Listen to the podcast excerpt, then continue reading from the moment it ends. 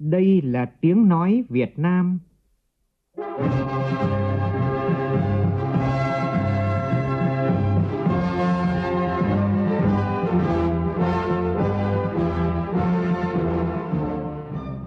là tiếng nói Việt Nam, phát thanh từ Hà Nội, thủ đô nước Cộng hòa xã hội chủ nghĩa Việt Nam.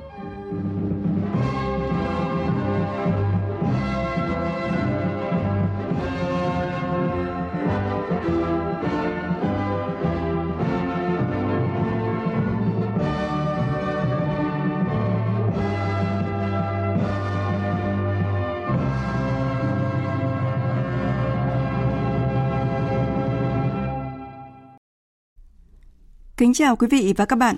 Mời quý vị và các bạn nghe chương trình Thời sự trưa của Đài Tiếng Nói Việt Nam. Chương trình có những nội dung chính sau đây.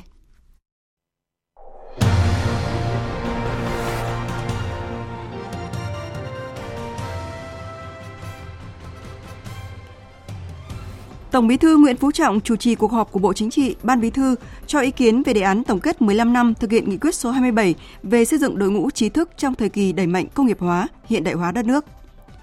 Sáng nay cho ý kiến vào dự án luật đất đai sửa đổi, các đại biểu Quốc hội chuyên trách đề nghị quy định rõ phương pháp định giá đất. Thành phố Đà Nẵng dẫn đầu các tỉnh, thành phố vùng kinh tế trọng điểm miền Trung về tốc độ tăng trưởng tổng sản phẩm trong quý 1 năm nay. Các tổ chức tài chính quốc tế như Ngân hàng Thế giới, Ngân hàng Phát triển châu Á khuyến nghị Việt Nam tiếp tục triển khai đồng bộ các biện pháp tiền tệ và tài khóa để hỗ trợ nền kinh tế. Quỹ tiền tệ quốc tế kêu gọi các ngân hàng trung ương tiếp tục cuộc chiến chống lạm phát, bất chấp những quan ngại về nguy cơ bất ổn tài chính. Căng thẳng giữa Israel và Palestine có nguy cơ bùng phát thành một cuộc xung đột mới khi hôm nay Israel không kích giải Gaza.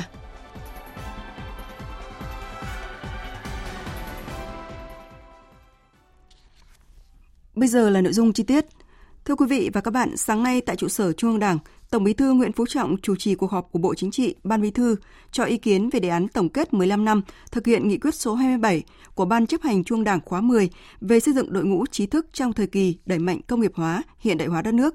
Nghe Ủy ban Kiểm tra Trung ương báo cáo các đoàn kiểm tra của Bộ Chính trị, Ban Bí thư năm 2022 và đề xuất chương trình kiểm tra của Bộ Chính trị, Ban Bí thư năm 2023.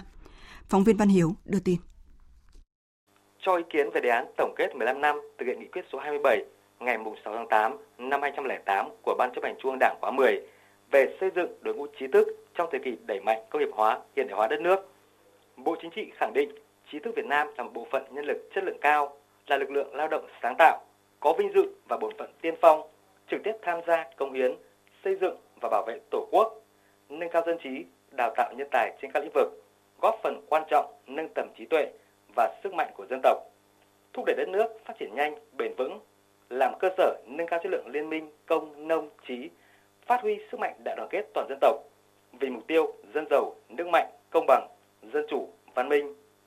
Xây dựng đội ngũ trí thức vững mạnh cả về số lượng, chất lượng, có cơ cấu hợp lý gắn với phát huy vai trò, trách nhiệm và năng lực của trí thức trong thực hiện các mục tiêu, nhiệm vụ, chiến lược phát triển kinh tế xã hội là trách nhiệm của Đảng, Nhà nước, của hệ thống chính trị và toàn xã hội. Xác định việc tập trung đẩy mạnh cải cách thể chế, huy động các nguồn lực xã hội, tôn trọng, phát huy tự do tư tưởng, học thuật, thực hành dân chủ trong hoạt động nghiên cứu sáng tạo, có cơ chế chính sách đặc biệt trọng dụng nhân tài, trí thức tinh hoa, nhà khoa học đầu ngành, chính là tạo môi trường, điều kiện và động lực căn bản để phát triển và phát huy đội ngũ trí thức. Bộ Chính trị giao cho Ban chỉ đạo đề án tiếp thu ý kiến của Bộ Chính trị và các cơ quan liên quan để hoàn thiện đề án báo cáo Bộ Chính trị trình Ban chấp hành Trung ương Đảng về báo cáo kết quả các đoàn kiểm tra của Bộ Chính trị, Ban Bí thư năm 2022 và chương trình kiểm tra của Bộ Chính trị, Ban Bí thư năm 2023. Bộ Chính trị, Ban Bí thư đã thảo luận và quyết định chương trình kiểm tra của Bộ Chính trị, Ban Bí thư năm 2023.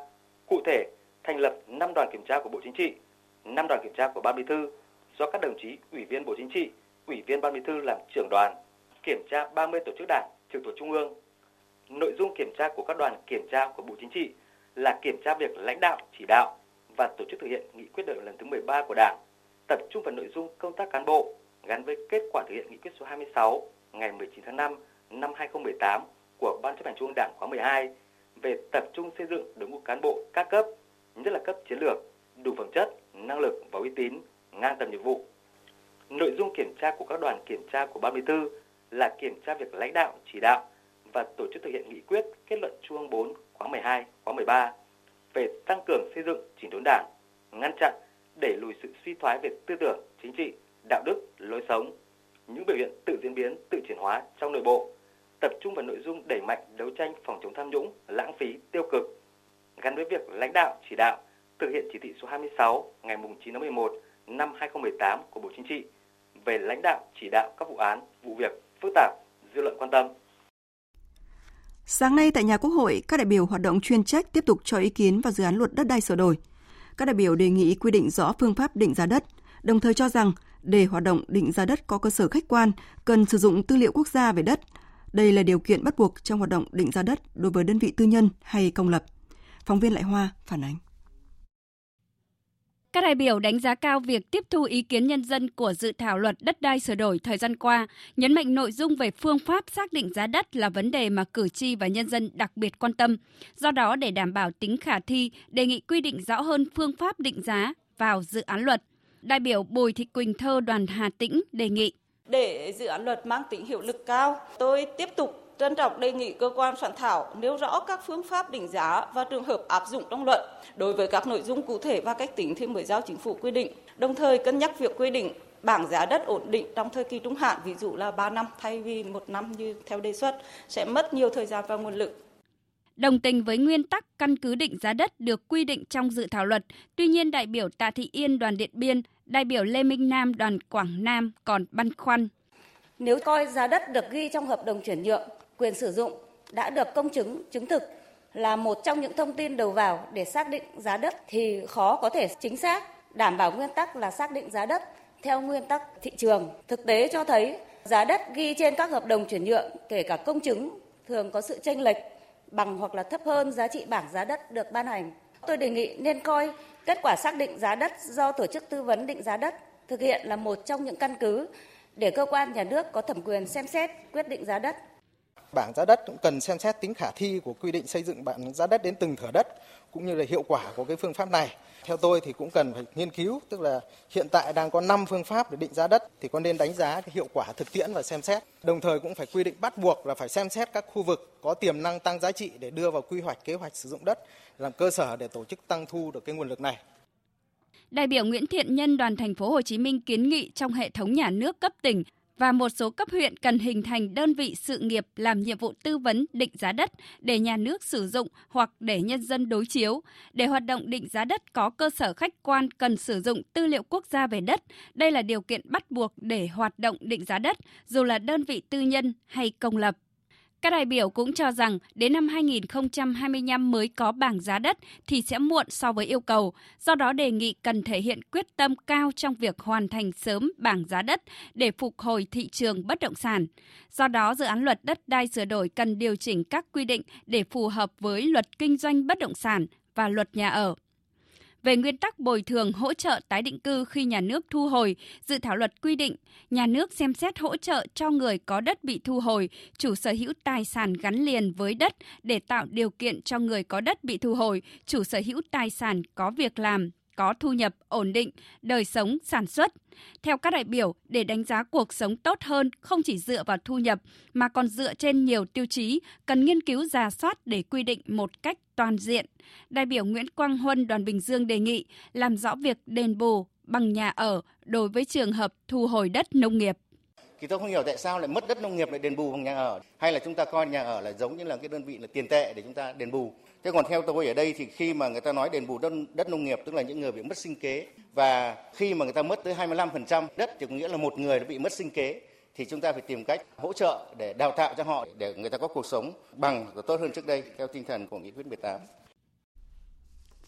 Chuyển sang các thông tin đáng chú ý khác, Tổng sản phẩm trên địa bàn thành phố Đà Nẵng quý một năm nay ước tăng 7,12%, dẫn đầu các tỉnh, thành phố trong vùng kinh tế trọng điểm miền Trung, xếp thứ hai trong khối 5 thành phố trực thuộc Trung ương. Thông tin được cung cấp tại hội nghị Thành ủy Đà Nẵng lần thứ 11 diễn ra sáng nay. Phóng viên Thanh Hà, thường trú tại miền Trung đưa tin. Quý một năm nay, công tác thu hút đầu tư tháo gỡ khó khăn vướng mắc hỗ trợ doanh nghiệp tiếp tục được quan tâm. Hoạt động du lịch của thành phố tiếp tục có sự phục hồi, tăng trưởng mạnh mẽ. Trong 3 tháng đầu năm nay, tổng vốn đầu tư thực hiện toàn xã hội trên địa bàn thành phố Đà Nẵng ước đạt 6.000 tỷ đồng. thành phố đã cấp quyết định chủ trương đầu tư, giấy chứng nhận đăng ký đầu tư cho 4 dự án đầu tư trong nước với tổng vốn đầu tư 1.500 tỷ đồng, cấp mới 28 dự án FDI với tổng vốn đầu tư đăng ký gần 4,5 triệu đô la Mỹ, cấp mới giấy phép nhận đăng ký kinh doanh cho 812 doanh nghiệp, chi nhánh và văn phòng đại diện, tổng vốn điều lệ đăng ký hơn 3.000 tỷ đồng. Quý một năm nay, tổng thu ngân sách nhà nước của thành phố Đà Nẵng ước đạt 5.500 tỷ đồng, bằng 23% dự toán Hội đồng Nhân dân thành phố giao và bằng 76,6% so với cùng kỳ. Ông Nguyễn Văn Quảng, Bí thư Thành ủy Đà Nẵng nhìn nhận nền kinh tế thành phố trong quý 1 năm 2023 tuy có tăng trưởng nhưng còn nhiều khó khăn hạn chế như sản xuất công nghiệp sụt giảm, thị trường xuất khẩu không thuận lợi.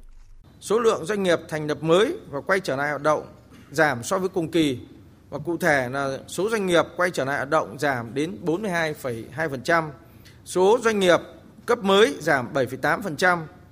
Việc thu hút vốn đầu tư gặp nhiều khó khăn, nhất là khu vực có vốn đầu tư nước ngoài. Đến nay chúng ta chưa phân bổ hết nguồn vốn đầu tư công còn lại trong năm 2023 và đặc biệt là thu ngân sách thành phố giảm so với cùng kỳ.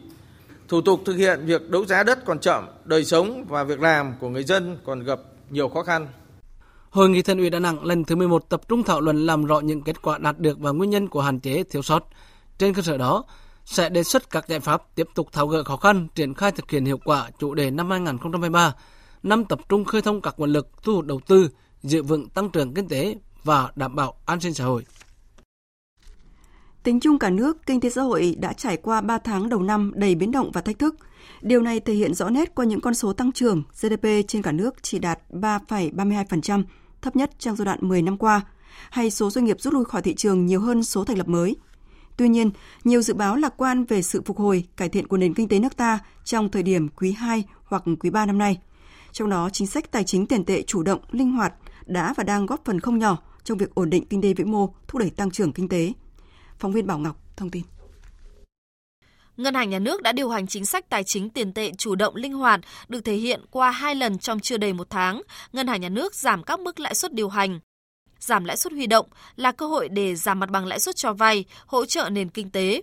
0,2% đến 1% một năm là mức giảm lãi suất huy động của hầu hết các ngân hàng sau khi ngân hàng nhà nước có động thái giảm lãi suất điều hành. Sau điều chỉnh, lãi suất phổ biến từ 5,8 đến 8,9% một năm cho các khoản tiền từ 6 đến 12 tháng, lãi cao nhất trên 9% một năm áp dụng cho các kỳ hạn dài từ 13 tháng trở lên và cũng chỉ xuất hiện ở một số rất ít ngân hàng. Ông Ngô Minh Đức, giám đốc công ty cổ phần đầu tư tài chính LCTV cho biết. Trong bối cảnh lạm phát ở Việt Nam cũng như thế giới tiếp tục tăng cao thì cái nỗ lực giảm lãi suất của ngân hàng nhà nước đây là một được đánh giá là một trong những cái cố gắng rất lớn của chính phủ cũng như ngân hàng nhà nước Việt Nam trong việc là vừa kiềm chế lạm phát vừa đạt cái mục tiêu là thúc đẩy nền kinh tế và khiến cho cái lãi suất giảm giúp cho các doanh nghiệp tiết giảm được chi phí cũng như là tiếp cận được cái vốn vay từ đó thúc đẩy tăng trưởng. Ông Cấn Văn Lực, chuyên gia kinh tế trưởng của ngân hàng BIDV nhận định. Khi mà chúng ta giảm lãi suất thì nó cũng sẽ kích cầu tiến dụng khiến cho doanh nghiệp và người dân có thể là sẵn sàng đi vay nợ nhiều hơn để đưa vào sản xuất kinh doanh và tiêu dùng. Đồng thời cũng tăng thêm cái nguồn thu Ờ, tín tiến dụng và nguồn thu dịch vụ đi kèm cho các tổ chức tiến dụng. Vốn dĩ là trong bối cảnh khó khăn hiện nay thì đây cũng là một cú hích thì rõ ràng là rất là quan trọng. Về diễn biến tỷ giá, Ngân hàng Nhà nước Việt Nam đã mua 4 tỷ đô la Mỹ trong quý 1, đồng nghĩa với việc bơm tiền ra giúp hệ thống dồi dào thanh khoản. Qua sự kiện rút tiền hàng loạt của SCB tháng 10 năm ngoái, cũng như sự sụp đổ của một số ngân hàng ở Mỹ với bài học quản trị thanh khoản, Ngân hàng Nhà nước yêu cầu các ngân hàng tập trung hơn vào ổn định an toàn cũng như đáp ứng thanh khoản cho người dân. Quyết định được đưa ra trên cơ sở Cục Dự trữ Liên bang Mỹ Fed điều chỉnh lộ trình tăng lãi suất thấp và tỷ giá giữa đồng Việt Nam với đô la Mỹ ổn định. Các chuyên gia kinh tế đánh giá quyết định cắt giảm lãi suất của ngân hàng nhà nước là động thái phù hợp để thúc đẩy nền kinh tế trong bối cảnh tăng trưởng tín dụng thấp, tăng trưởng GDP chậm và lạm phát trong tầm kiểm soát. Phó Thống đốc Ngân hàng Nhà nước Việt Nam Đào Minh Tú nhận định. Ta đang duy trì một cái tỷ giá có thể nói là tích cực hơn cả, tích cực hơn kể cả những cái nước xung quanh ở Việt Nam.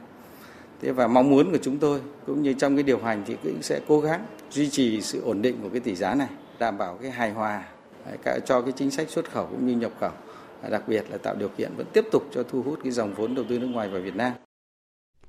Thưa quý vị, với những diễn biến về tình hình kinh tế xã hội 3 tháng qua, các tổ chức tài chính quốc tế như Ngân hàng Thế giới, Ngân hàng Phát triển châu Á khuyến nghị Việt Nam tiếp tục triển khai các biện pháp tiền tệ và tài khóa để hỗ trợ nền kinh tế.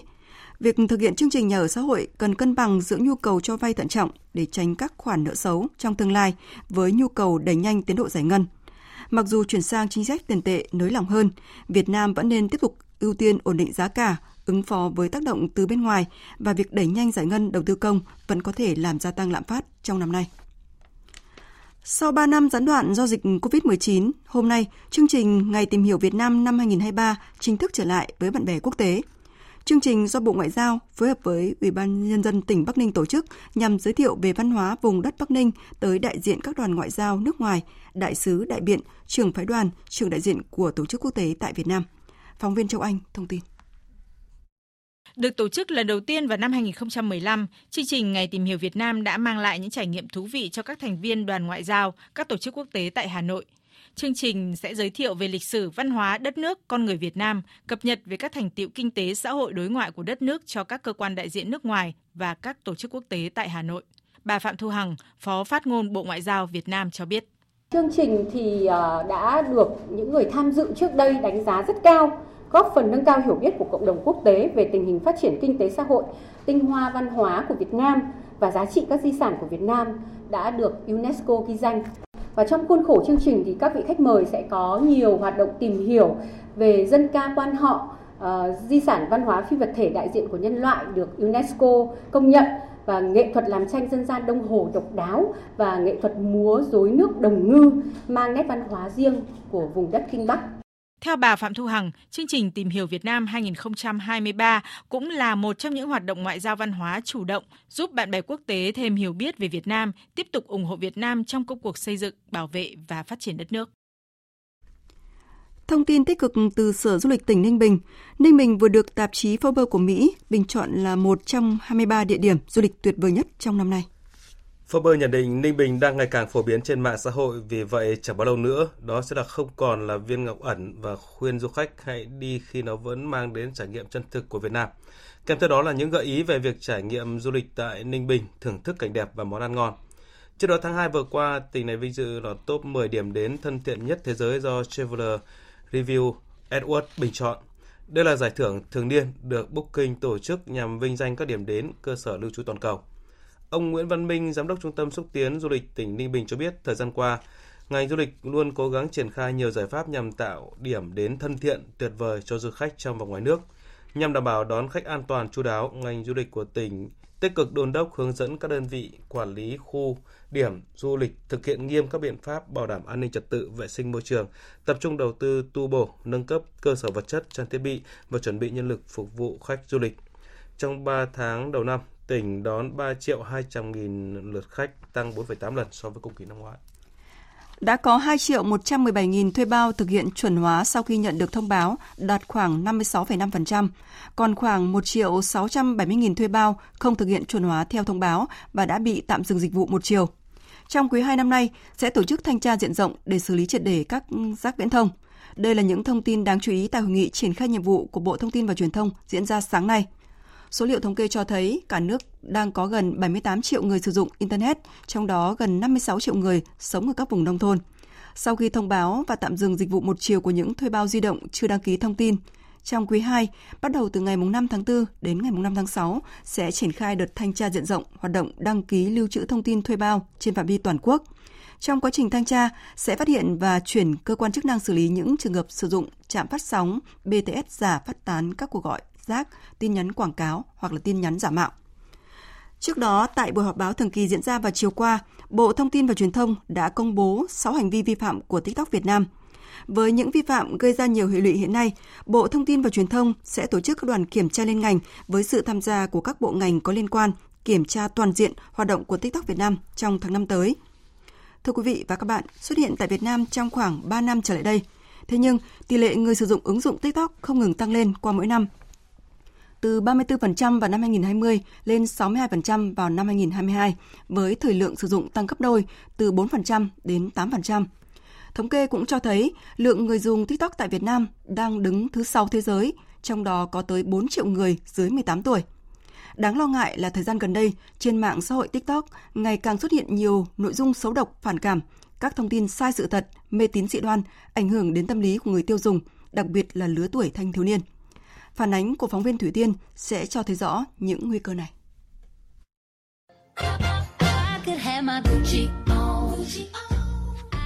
Dù mỗi clip có thời lượng chỉ khoảng vài chục giây, nhưng với hình ảnh bắt mắt, nhạc nền hay, nội dung thú vị, TikTok dễ dàng thu hút người xem từ clip này sang clip khác. Hầu như là ngày nào em cũng dùng tại vì nó để giải trí nên em dùng tầm 4 tiếng một ngày Em thường xem về phim ảnh và các kênh làm đẹp, hình ảnh trau chuốt và những cái nội dung content nó cũng thu hút giới trẻ. Em rất hay sử dụng TikTok thường xuyên luôn ấy. Em có thể lướt TikTok mấy tiếng một ngày. Nếu mà không gần kỳ thi của bọn em thì em có thể lướt cả ngày xong rồi đến tối muộn em bắt đầu làm bài. Còn hôm nào mà sát lịch thi thì em sẽ lướt ít hơn, kiểu chỉ lướt khoảng một tiếng hoặc 30 phút thôi là em lại ngồi học.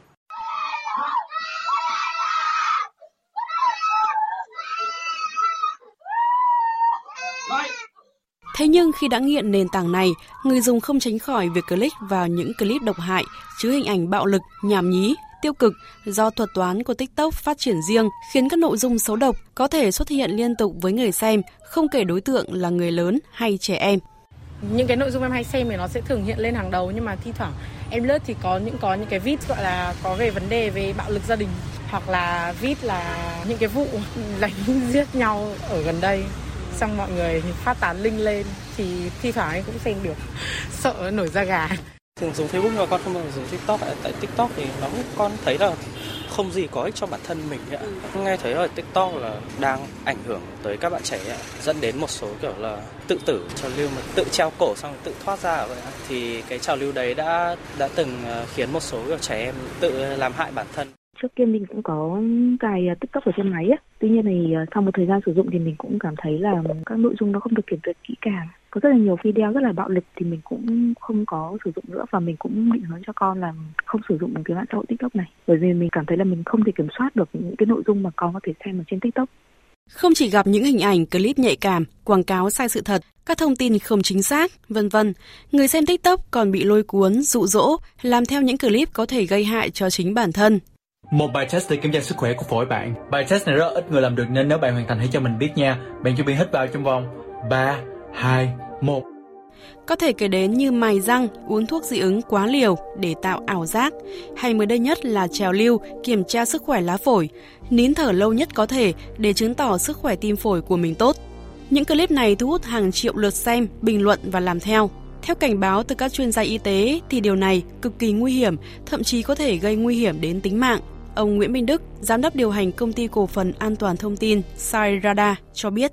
Tôi nghĩ rằng là ngoài vấn đề về an toàn thông tin, cái vấn đề lớn nhất ở đây là chúng ta đặc biệt là trẻ nhỏ có thể sẽ bị nghiện các cái thiết bị kết nối internet hoặc là thiết bị mạng thì nó sẽ dẫn đến các cái vấn đề về tâm lý và sức khỏe. Một số vấn đề mà gây ra lo lắng đó là thứ nhất lạm dụng chơi game, bỏ bê việc học. Tiếp theo là có thể bị mải mê sống ảo trên mạng xã hội và có thể ảnh hưởng đến sức khỏe vì sử dụng điện thoại nhiều quá và dẫn đến là có thể không tốt cho mắt và ảnh hưởng đến ờ, thần kinh. Theo Hiệp hội An toàn Thông tin Việt Nam, cần tổ chức thực hiện thêm nhiều sáng kiến giúp trẻ em đảm bảo an toàn thông tin khi tham gia các mạng xã hội nói riêng, tham gia môi trường số nói chung. Ông Ngô Tuấn Anh, Phó Chủ tịch Hiệp hội An toàn Thông tin Việt Nam nhấn mạnh.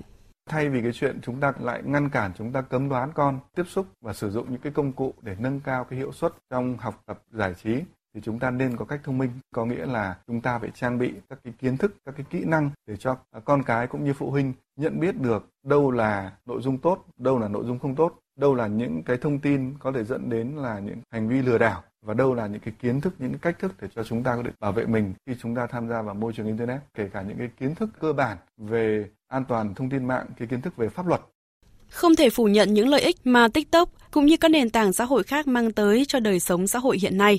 Tuy nhiên, TikTok có thể gây hại nếu không được sử dụng đúng cách. Điều quan trọng nhất vẫn là mỗi người dùng tự tạo bộ lọc những nội dung tốt, tích cực cho bản thân. Nhà trường và gia đình cần thường xuyên trang bị kỹ năng sử dụng mạng xã hội cho con trẻ. Về thị trường dược phẩm, Cục Quản lý Dược Bộ Y tế đề nghị Sở Y tế thành phố Hà Nội tăng cường kiểm tra, giám sát chất lượng thuốc, đặc biệt xác minh một số thuốc giả, nghi ngờ giả xuất hiện trong chuỗi cung ứng tại trung tâm bán buôn thuốc Hapurico và thuốc mua tại nhà để sử dụng trong bệnh viện huyết học và truyền máu trung ương. Từ đầu năm đến nay, Cục tiếp nhận một số thông tin liên quan đến thuốc giả, nghi ngờ thuốc giả. Trung tâm bán buôn thuốc Hapurico, tiền thân là chợ thuốc Ngọc Khánh. Đây là nơi buôn bán dược phẩm lớn nhất miền Bắc với hàng trăm quầy hàng, kinh doanh rất nhiều mặt hàng thuốc, vật tư y tế và thực phẩm chức năng. Đã tìm thấy thi thể nạn nhân cuối cùng trong vụ máy bay trực thăng bị nạn trên vùng biển giáp danh Hải Phòng, Quảng Ninh. Tin của phóng viên Vũ Miền, thường trú tại khu vực Đông Bắc. Thi thể nạn nhân thứ năm trong vụ tai nạn đã được tìm thấy cách vị trí xác máy bay trực thăng rơi khoảng vài trăm mét tại vùng biển xã Gia Luận, huyện Cát Hải, thành phố Hải Phòng. Như vậy, đến thời điểm hiện tại, cả năm nạn nhân trong vụ tai nạn máy bay trực thăng đã được các lực lượng tìm thấy. Hiện các đơn vị đã trục vớt xác máy bay trực thăng và tìm thấy hệ thống camera giám sát hành trình. Đây là loại máy bay nhỏ không có hộp đen. Theo lực lượng chức năng, máy bay có dấu hiệu gặp sự cố trong quá trình ngắm cảnh Vịnh Hạ Long. Phi công đã cố gắng điều khiển đưa trực thăng về khu vực an toàn nhưng không thành công. Về nguyên nhân vụ tai nạn, Bộ Quốc phòng và Bộ Giao thông Vận tải sẽ phối hợp điều tra. Nhằm huy động tối đa các lực lượng trong công tác phòng cháy chữa cháy, tỉnh Đắk Nông đã thành lập mô hình liên đội dân phòng trong công tác phòng cháy chữa cháy và cứu nạn cứu hộ. Lễ ra mắt liên đội này vừa được tổ chức tại khu rừng thông thuộc địa bàn xã Trường Xuân, huyện Đắk Song. Tin của phóng viên Minh Huệ thường trú tại Tây Nguyên. Liên đội dân phòng trong công tác phòng cháy, chữa cháy và cứu nạn cứu hộ gồm các thành viên là lực lượng công an và dân phòng các xã Trường Xuân, Nâm Nở Giang thuộc huyện Đắk Song và phường Quảng Thành, thành phố Gia Nghĩa. Đây là mô hình liên kết phòng cháy, chữa cháy và cứu nạn cứu hộ đầu tiên trên địa bàn tỉnh Đắk Nông, thực hiện nhiệm vụ liên xã, liên huyện, hỗ trợ xử lý các sự cố cháy nổ xảy ra tại các địa bàn giáp danh.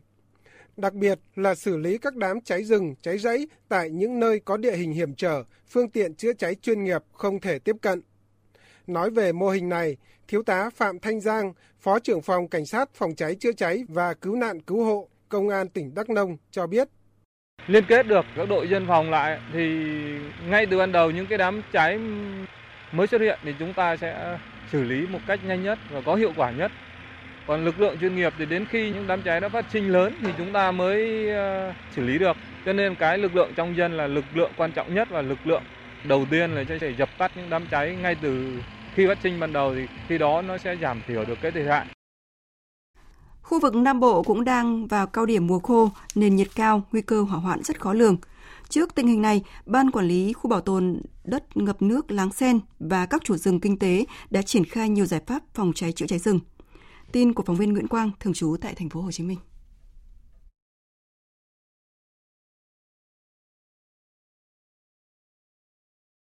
Thiên nhiên đất ngập nước lắng Sen ở xã Vĩnh Lợi, huyện Tân Hưng, tỉnh Long An là khu bảo tồn đất ngập nước Ramsar của thế giới, có tổng diện tích gần 2.000 hecta rừng ràm, trong đó có trên 1.400 hecta rừng đặc dụng từ 10 đến hơn 20 năm tuổi.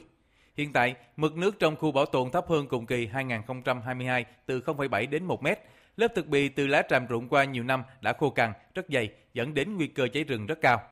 Để phòng ngừa nguy cơ cháy rừng, ban quản lý đã chủ động nhiều biện pháp phòng ngừa hỏa hoạn, đồng thời tăng cường công tác tuyên truyền, yêu cầu người dân ký cam kết không mang lửa vào rừng, không được đánh bắt động vật hoang dã, không vứt rác bừa bãi khu vực xung quanh rừng.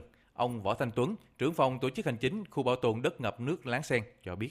À, ban lãnh đạo đơn vị đã cho lực lượng bảo vệ tiến hành ký cam kết 200 hộ dân vùng điểm để mà hỗ trợ cho công tác phòng cháy chữa cháy rừng.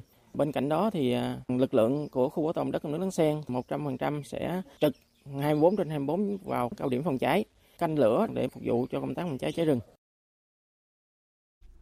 Tiếp theo là một số thông tin về thời tiết qua phần tổng hợp của biên tập viên Hiền Lương. Thưa quý vị và các bạn, hôm nay không khí lạnh tràn về chấm dứt nắng nóng ở Bắc miền Trung và gây ra mưa rông. Khu vực Bắc Bộ trời chuyển mát, phía Đông Bắc Bộ nhiệt độ thấp nhất từ 20 đến 23 độ, vùng núi có nơi dưới 19 độ. Trong khi thời tiết ở Hà Nội nhiệt độ giảm từ 4 đến 5 độ so với ngày hôm qua, dao động ở mức 26 đến 27 độ. Gần sáng ngày mai, không khí lạnh sẽ tăng cường thêm. Vì vậy, vùng núi Bắc Bộ trời chuyển rét, các khu vực khác đêm và sáng trời rét. Gió đông bắc của không khí lạnh tương tác với khu vực Bắc miền Trung gây mưa rông từ Thanh Hóa cho đến Thừa Thiên Huế, còn Nam miền Trung vẫn có nắng với nhiệt độ có nơi 34 độ.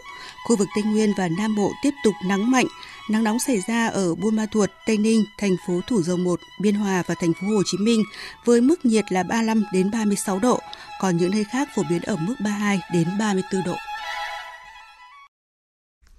Chương trình tiếp tục với phần tin quốc tế. Căng thẳng giữa Israel và Palestine có nguy cơ bùng phát thành một cuộc xung đột mới sau khi Israel bắt đầu không kích nhằm vào các mục tiêu của phong trào vũ trang Hamas ở giải Gaza. Phóng viên Tuấn Nguyễn, thường trú tại Ai Cập, theo dõi khu vực Trung Đông. Thông tin chi tiết. Dạng sáng hôm nay, ngày 7 tháng 4, quân đội Israel tuyên bố bắt đầu chiến dịch quân sự với tên gọi Bàn tay mạnh mẽ tấn công vào các vị trí của phong trào vũ trang Hamas ở giải Gaza.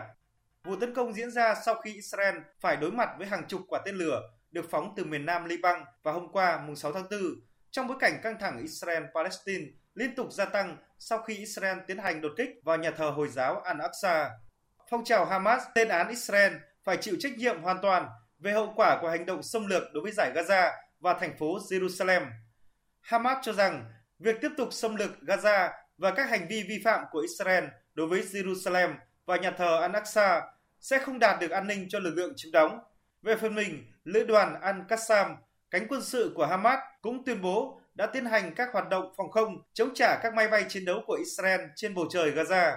Truyền thông Israel cho biết 8 quả rocket đã được bắn từ giải Gaza về phía các thị trấn của Israel giáp với khu vực này. Các cuộc không kích trả đũa lẫn nhau giữa Israel và các phe phái Palestine càng làm dấy lên lo ngại về nguy cơ xảy ra một cuộc chiến tranh đẫm máu mới tại giải Gaza, tương tự những gì đã xảy ra vào tháng 5 năm 2021 và tháng 4 năm 2022, khiến hàng trăm người thiệt mạng. Trong diễn biến mới nhất, Tổng thống Israel Isaac Herzog khẳng định Israel sẽ hành động để đảm bảo an ninh cho mọi công dân sau khi các địa phương ở miền Bắc nước này hứng chịu một loạt tên lửa bắn sang từ miền Nam Liban. Thủ tướng Netanyahu đã triệu tập nội các họp khẩn để đánh giá tình hình.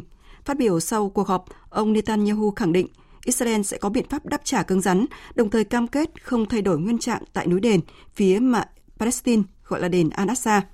Trong phản ứng của mình, Tổng thư ký Liên Hợp Quốc Antonio Guterres đã lên tiếng chỉ trích hành động bắn tên lửa, đồng thời kêu gọi tất cả các bên kiểm chế tối đa. Trong khi đó, người phát ngôn Bộ Ngoại giao Mỹ cho biết nước này công nhận quyền phòng vệ hợp pháp của Israel đối với mọi hình thức gây hấn, đồng thời cam kết bảo vệ đồng minh thông qua hệ thống vòm sắt. Một đồng minh khác của Israel là Pháp cũng chỉ trích vụ tấn công là vô trách nhiệm. Về phần mình, Thủ tướng Liban, ông Najib Mikati đã lên án vụ tấn công bằng rocket sang Israel, đồng thời nhấn mạnh Liban không chấp nhận sử dụng lãnh thổ của mình để tiến hành các hành động gây bất ổn tình hình. Chuyển sang các thông tin quốc tế đáng chú ý khác, Hiệp hội các quốc gia Đông Nam Á sẽ bắt đầu đàm phán với các quốc gia sở hữu vũ khí hạt nhân, nghị định thư của Hiệp ước khu vực Đông Nam Á không có vũ khí hạt nhân. Đây là thông báo của Ngoại trưởng Indonesia Retno Marsudi đưa ra trong cuộc họp báo với khẳng định thúc đẩy một khu vực Đông Nam Á không có vũ khí hạt nhân là ưu tiên trong năm chủ tịch ASEAN 2023 của Indonesia. Phạm Hà, phóng viên thường trú tại Indonesia, đưa tin. Theo Ngoại trưởng Retno Marsudi, trong trụ cột các vấn đề ASEAN, một số nội dung cần tiếp tục được ưu tiên thảo luận, bao gồm việc các quốc gia có vũ khí hạt nhân ký kết nghị định thư của Hiệp ước khu vực Đông Nam Á không có vũ khí hạt nhân, đã bị tạm dừng vào năm 2012. Hiệp ước khu vực Đông Nam Á không có vũ khí hạt nhân được các nước ASEAN ký kết vào năm 1995 là cam kết giữ cho khu vực không có vũ khí hạt nhân và các loại vũ khí hủy diệt hàng loạt khác.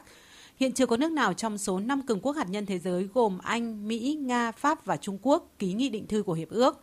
Trung Quốc là quốc gia đầu tiên trong số 5 quốc gia bày tỏ thiện chí ký kết nghị định thư.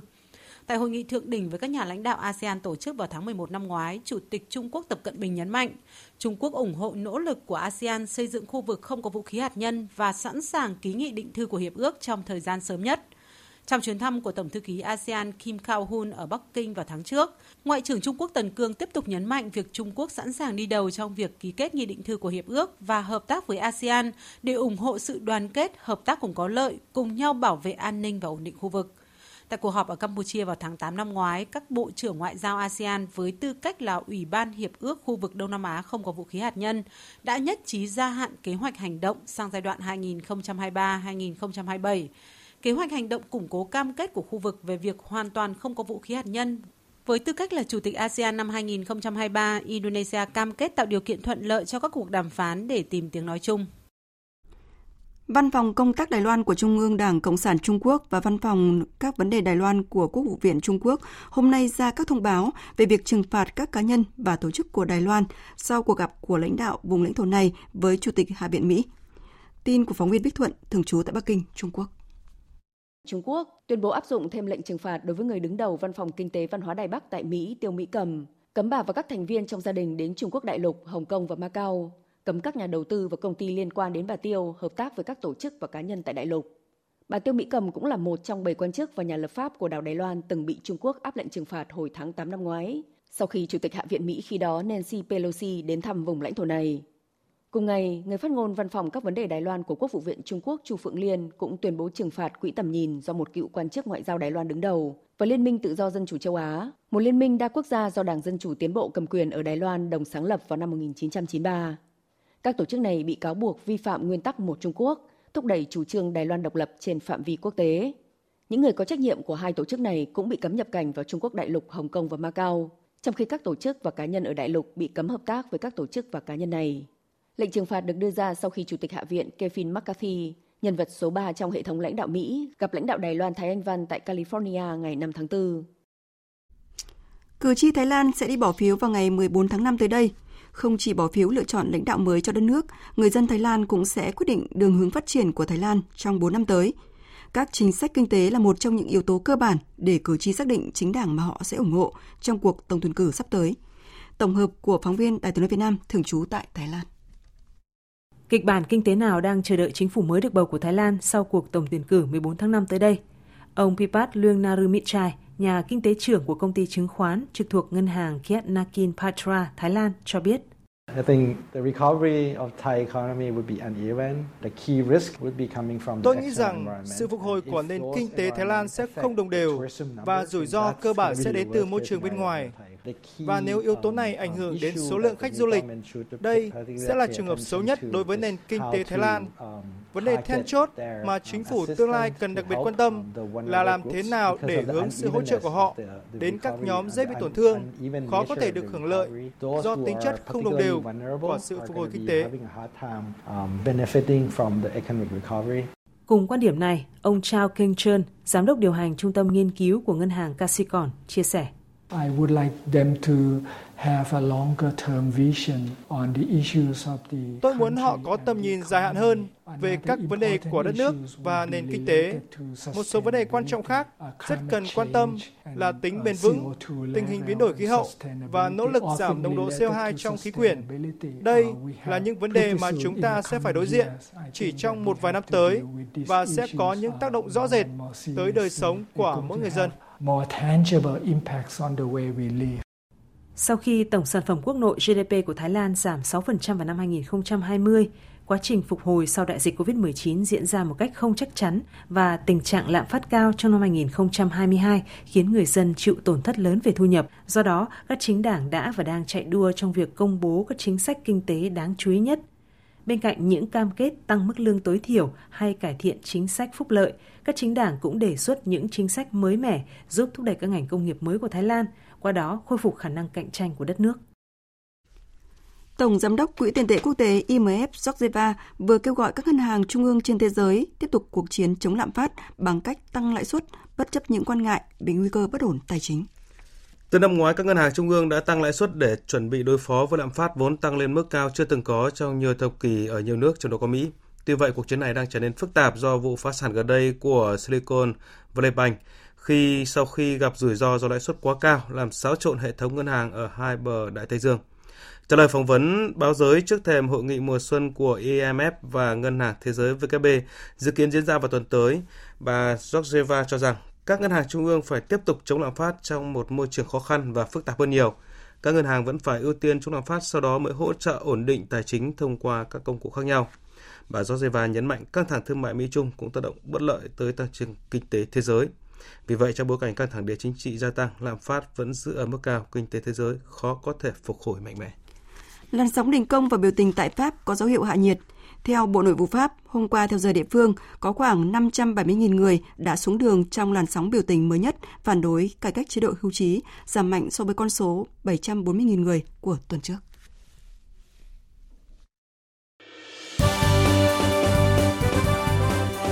Thời sự tiếng nói Việt Nam tin nhanh Bình luận sâu Tương tác đa chiều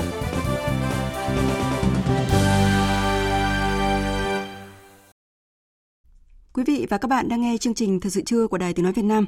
Thưa quý vị và các bạn, xóm Lũng Sập nằm trên dẻo cao của xã Quốc Toản, huyện Quảng Hòa, tỉnh Cao Bằng.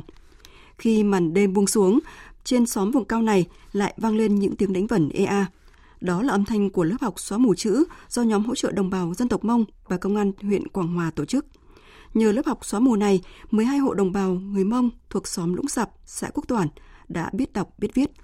Phần tiếp theo của chương trình hôm nay, mời quý vị và các bạn cùng đến với xã vùng cao Quốc Toản, Quảng Hà, tỉnh Cao Bằng để thấy được niềm vui biết chữ của bà con xóm Lũng Sập.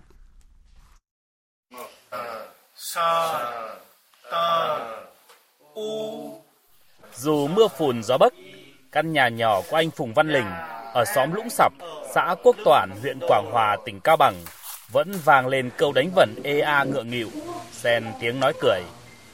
Do hoàn cảnh gia đình đặc biệt khó khăn, nên khi còn nhỏ, anh Lình không được cắp sách tới trường. Khát khao còn chữ, nên khi biết cấp ủy, chính quyền địa phương tìm địa điểm mở lớp dạy văn hóa cho bà con dân bản, anh tự nguyện đề xuất mở lớp học ngay tại nhà mình. Từ nhỏ tôi đã không được học hành, bố mẹ cũng không cho đi học. Nay được các cấp tỉnh, huyện, xã hỗ trợ mở lớp, học xóa mù chữ, dành cho người dân không biết chữ. Bây giờ tôi đã biết viết tên của chính mình. Viết được thêm nhiều từ khác, tôi chân thành cảm ơn cấp ủy chính quyền địa phương và lực lượng công an. Cũng sinh ra trong gia đình nghèo, từ nhỏ phải đi làm thuê, nên giờ đã 25 tuổi, anh Hoàng Văn Máy cũng chưa biết chữ. Vì vậy, khi có lớp học xóa mù ngay tại xóm, anh Máy quyết tâm theo học.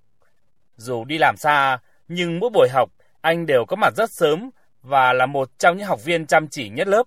Ước mơ của anh Máy cũng thật đơn giản.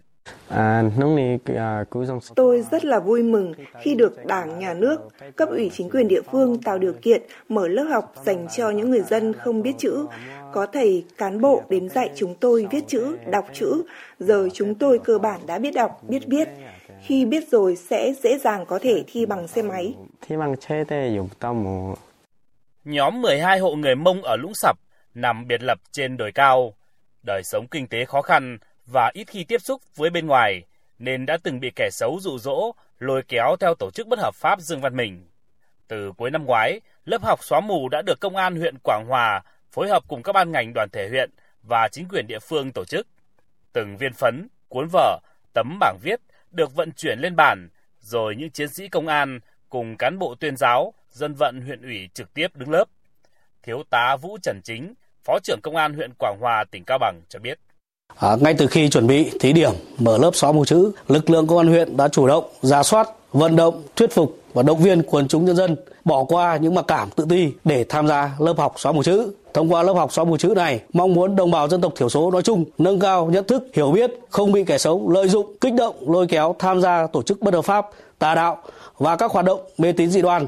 Qua đó góp phần bảo đảm giữ vững an ninh chính trị và trật tự an toàn xã hội tại địa phương. Lớp học ở Lũng Sập được tổ chức thường xuyên chiều tối các ngày từ thứ hai đến thứ năm hàng tuần.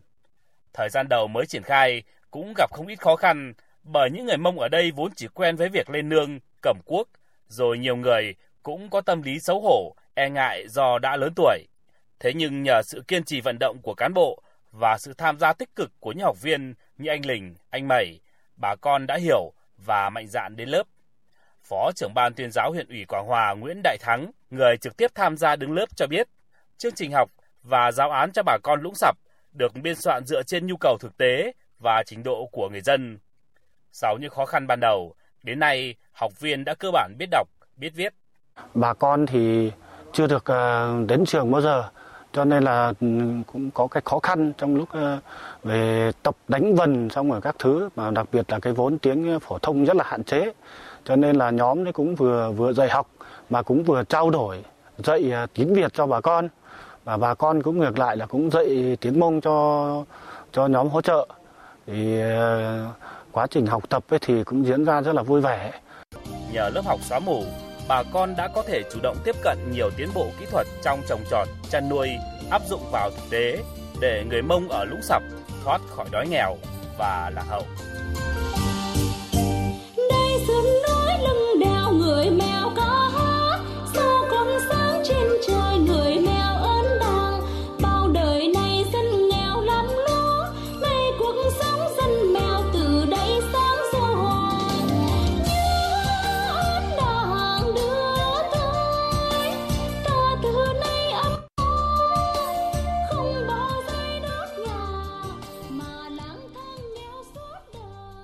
nối chương trình là trang tin đầu tư tài chính và bản tin thể thao.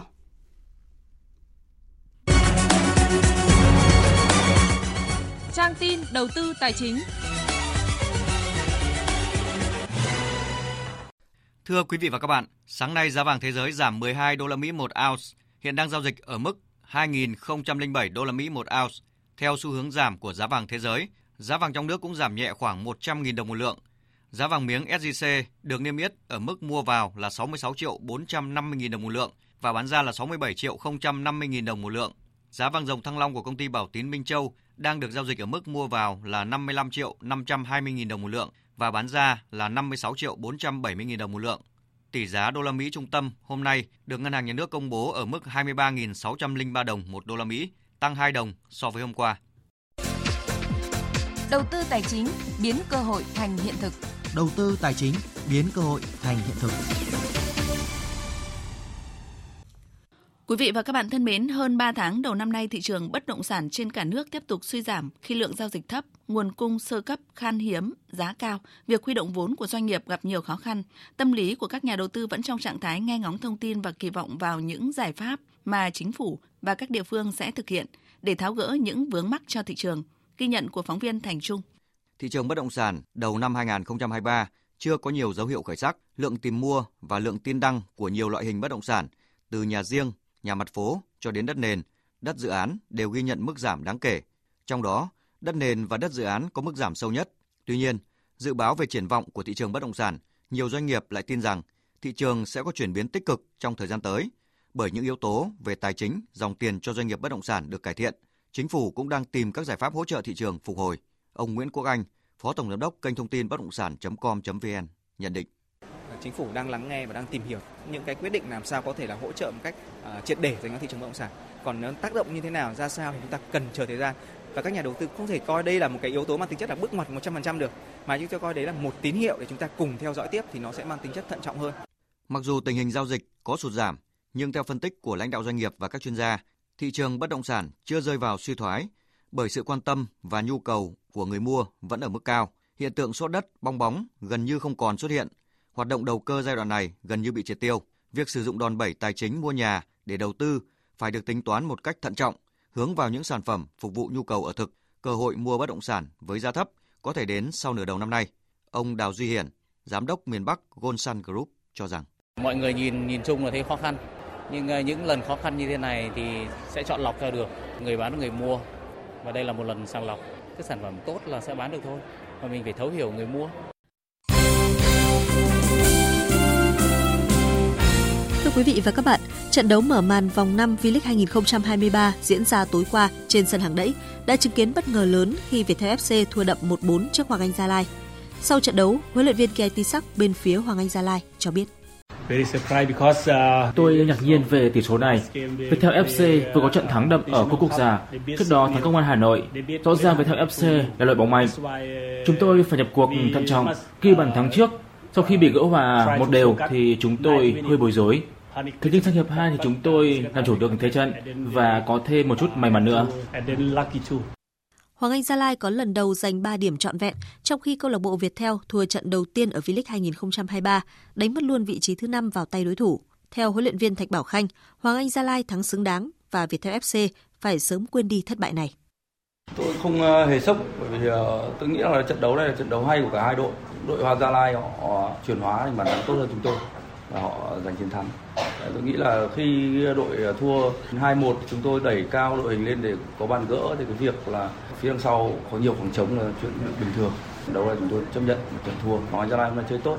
Và chúng tôi sẽ phải quên trận đấu này đi để tiếp tục cho trận đấu tiếp theo và chúng tôi sẽ xem bằng nghiên cứu bằng hình và phân tích trận đấu để đưa ra đấu pháp và con người hợp lý nhất cho trận đấu với Đà Nẵng.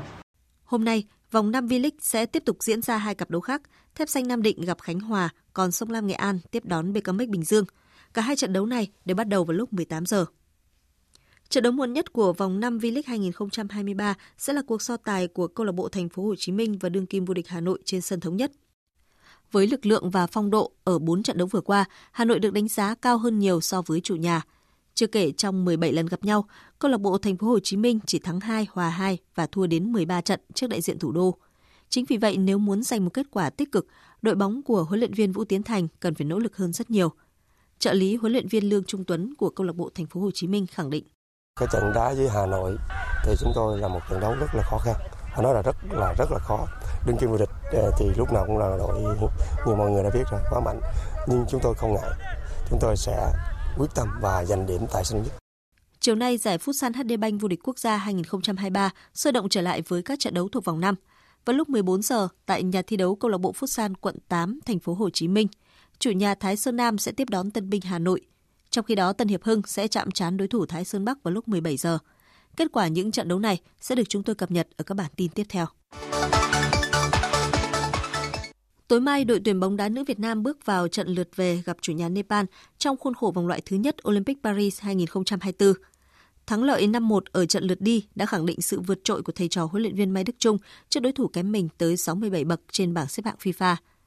Đánh giá về đội tuyển nữ Nepal, huấn luyện viên Mai Đức Trung cho biết. Nepal đã phải nói là à, cái tinh thần thi đấu rất là tốt. Đấy, mặc dù các bạn còn cái hạn chế ít phối hợp và chỉ đá những cái quả truyền dài và câu vào giữa cho số 9 thôi.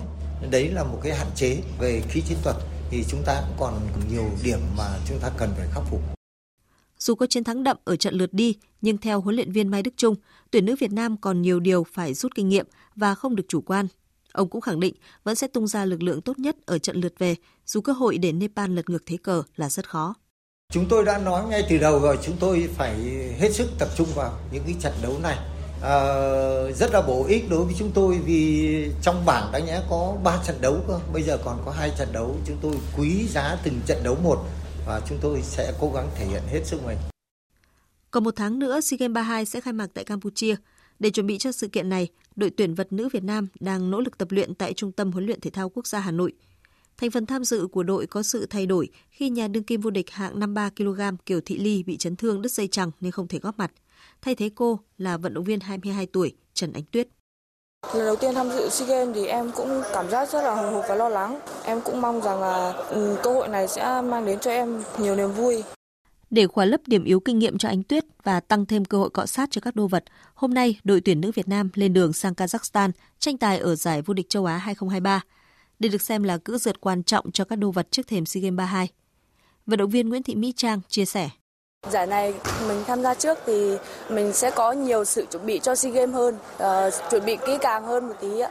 Mình sẽ được cọ sát với uh, các bạn châu Á rồi mình sẽ tham gia giải SEA Games. Đó là một lợi thế. SEA Games 32, đội tuyển vật nữ sẽ tranh tài ở 6 trên 10 hạng cân và mục tiêu là cố gắng giành từ 4 đến 5 huy chương vàng. Dự báo thời tiết Dự báo thời tiết chiều và đêm nay, phía Tây Bắc Bộ có mưa rào và rông vài nơi, riêng khu vực Tây Bắc chiều trời nắng, gió nhẹ, nhiệt độ từ 18 đến 30 độ. Khu vực Đông Bắc Bộ chiều có mưa vài nơi, đêm có mưa, mưa rào rải rác và có nơi có rông. Gió Đông Bắc cấp 2, cấp 3, vùng ven biển cấp 3, cấp 4. Đêm trời lạnh, vùng núi có nơi trời rét, nhiệt độ từ 18 đến 26 độ. Khu vực từ Thanh Hóa đến Thừa Thiên Huế có mưa rào và rông rải rác, cục bộ có mưa vừa, mưa to, gió Tây Bắc cấp 2, cấp 3. Phía Bắc trời chuyển mát, nhiệt độ từ 20 đến 30 độ. Khu vực từ Đà Nẵng đến Bình Thuận chiều nắng, chiều tối và đêm có mưa rào và rông vài nơi, gió đông nam đến đông cấp 2, cấp 3, nhiệt độ từ 23 đến 33 độ. Khu vực Tây Nguyên và Nam Bộ chiều nắng có nơi nắng nóng, chiều tối và đêm có mưa rào và rông vài nơi, gió nhẹ, nhiệt độ từ 20 đến 36 độ. Khu vực Hà Nội chiều không mưa, đêm có lúc có mưa, gió đông bắc cấp 2, cấp 3, đêm trời lạnh, nhiệt độ từ 19 đến 26 độ. Dự báo thời tiết biển, vùng biển Bắc Vịnh Bắc Bộ từ đêm nay có mưa rào rải rác, tầm nhìn xa trên 10 km giảm xuống từ 4 đến 10 km trong mưa. Gió đông bắc cấp 5 có lúc cấp 6 giật cấp 7, biển động. Khu vực Nam Vịnh Bắc Bộ từ đêm nay có mưa rải rác, tầm nhìn xa trên 10 km giảm xuống từ 4 đến 10 km trong mưa. Gió đông bắc cấp 5. Vùng biển từ Quảng Trị đến Quảng Ngãi có mưa rào vài nơi, tầm nhìn xa trên 10 km, gió đông đến đông bắc cấp 3, cấp 4. Vùng biển từ Bình Định đến Ninh Thuận, từ Bình Thuận đến Cà Mau không mưa, tầm nhìn xa trên 10 km, gió đông cấp 3, cấp 4. Vùng biển từ Cà Mau đến Kiên Giang, khu vực quần đảo Trường Sa thuộc tỉnh Khánh Hòa, khu vực Vịnh Thái Lan không mưa, tầm nhìn xa trên 10 km, gió nhẹ. Khu vực Bắc Biển Đông có mưa vài nơi, tầm nhìn xa trên 10 km, gió Đông Bắc cấp 5, từ đêm phía Đông Bắc mạnh dần lên cấp 6, giật cấp 7, cấp 8, biển động. Khu vực giữa Biển Đông không mưa, tầm nhìn xa trên 10 km, gió Đông Bắc cấp 4, cấp 5. Khu vực Nam Biển Đông có mưa rào vài nơi tầm nhìn xa trên 10 km, gió nhẹ. Khu vực quần đảo Hoàng Sa thuộc thành phố Đà Nẵng có mưa vài nơi, tầm nhìn xa trên 10 km, gió Đông Bắc cấp 4, cấp 5. Vừa rồi là thông tin dự báo thời tiết. Trước khi kết thúc chương trình, chúng tôi tóm lược những tin chính vừa phát.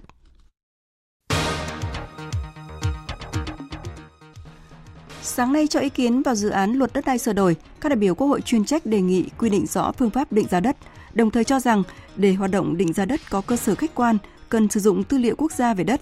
Đây là điều kiện bắt buộc trong hoạt động định giá đất đối với đơn vị tư nhân hay là công lập.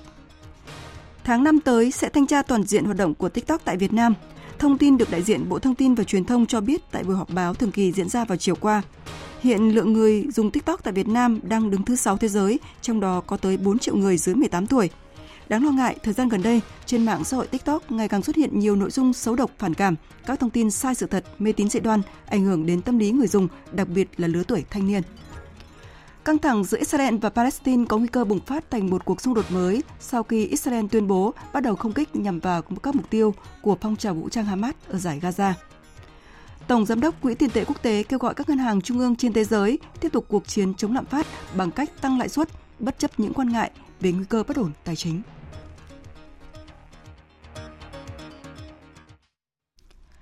Phần tóm lược những tin chính vừa rồi đã kết thúc chương trình Thời sự trưa của Đài Tiếng Nói Việt Nam. Chương trình do các biên tập viên Minh Châu, Thanh Trường, Nguyễn Hằng thực hiện với sự tham gia của kết tập viên Hồng Thanh, chịu trách nhiệm nội dung Lê Hằng. Cảm ơn quý vị và các bạn đã quan tâm lắng nghe.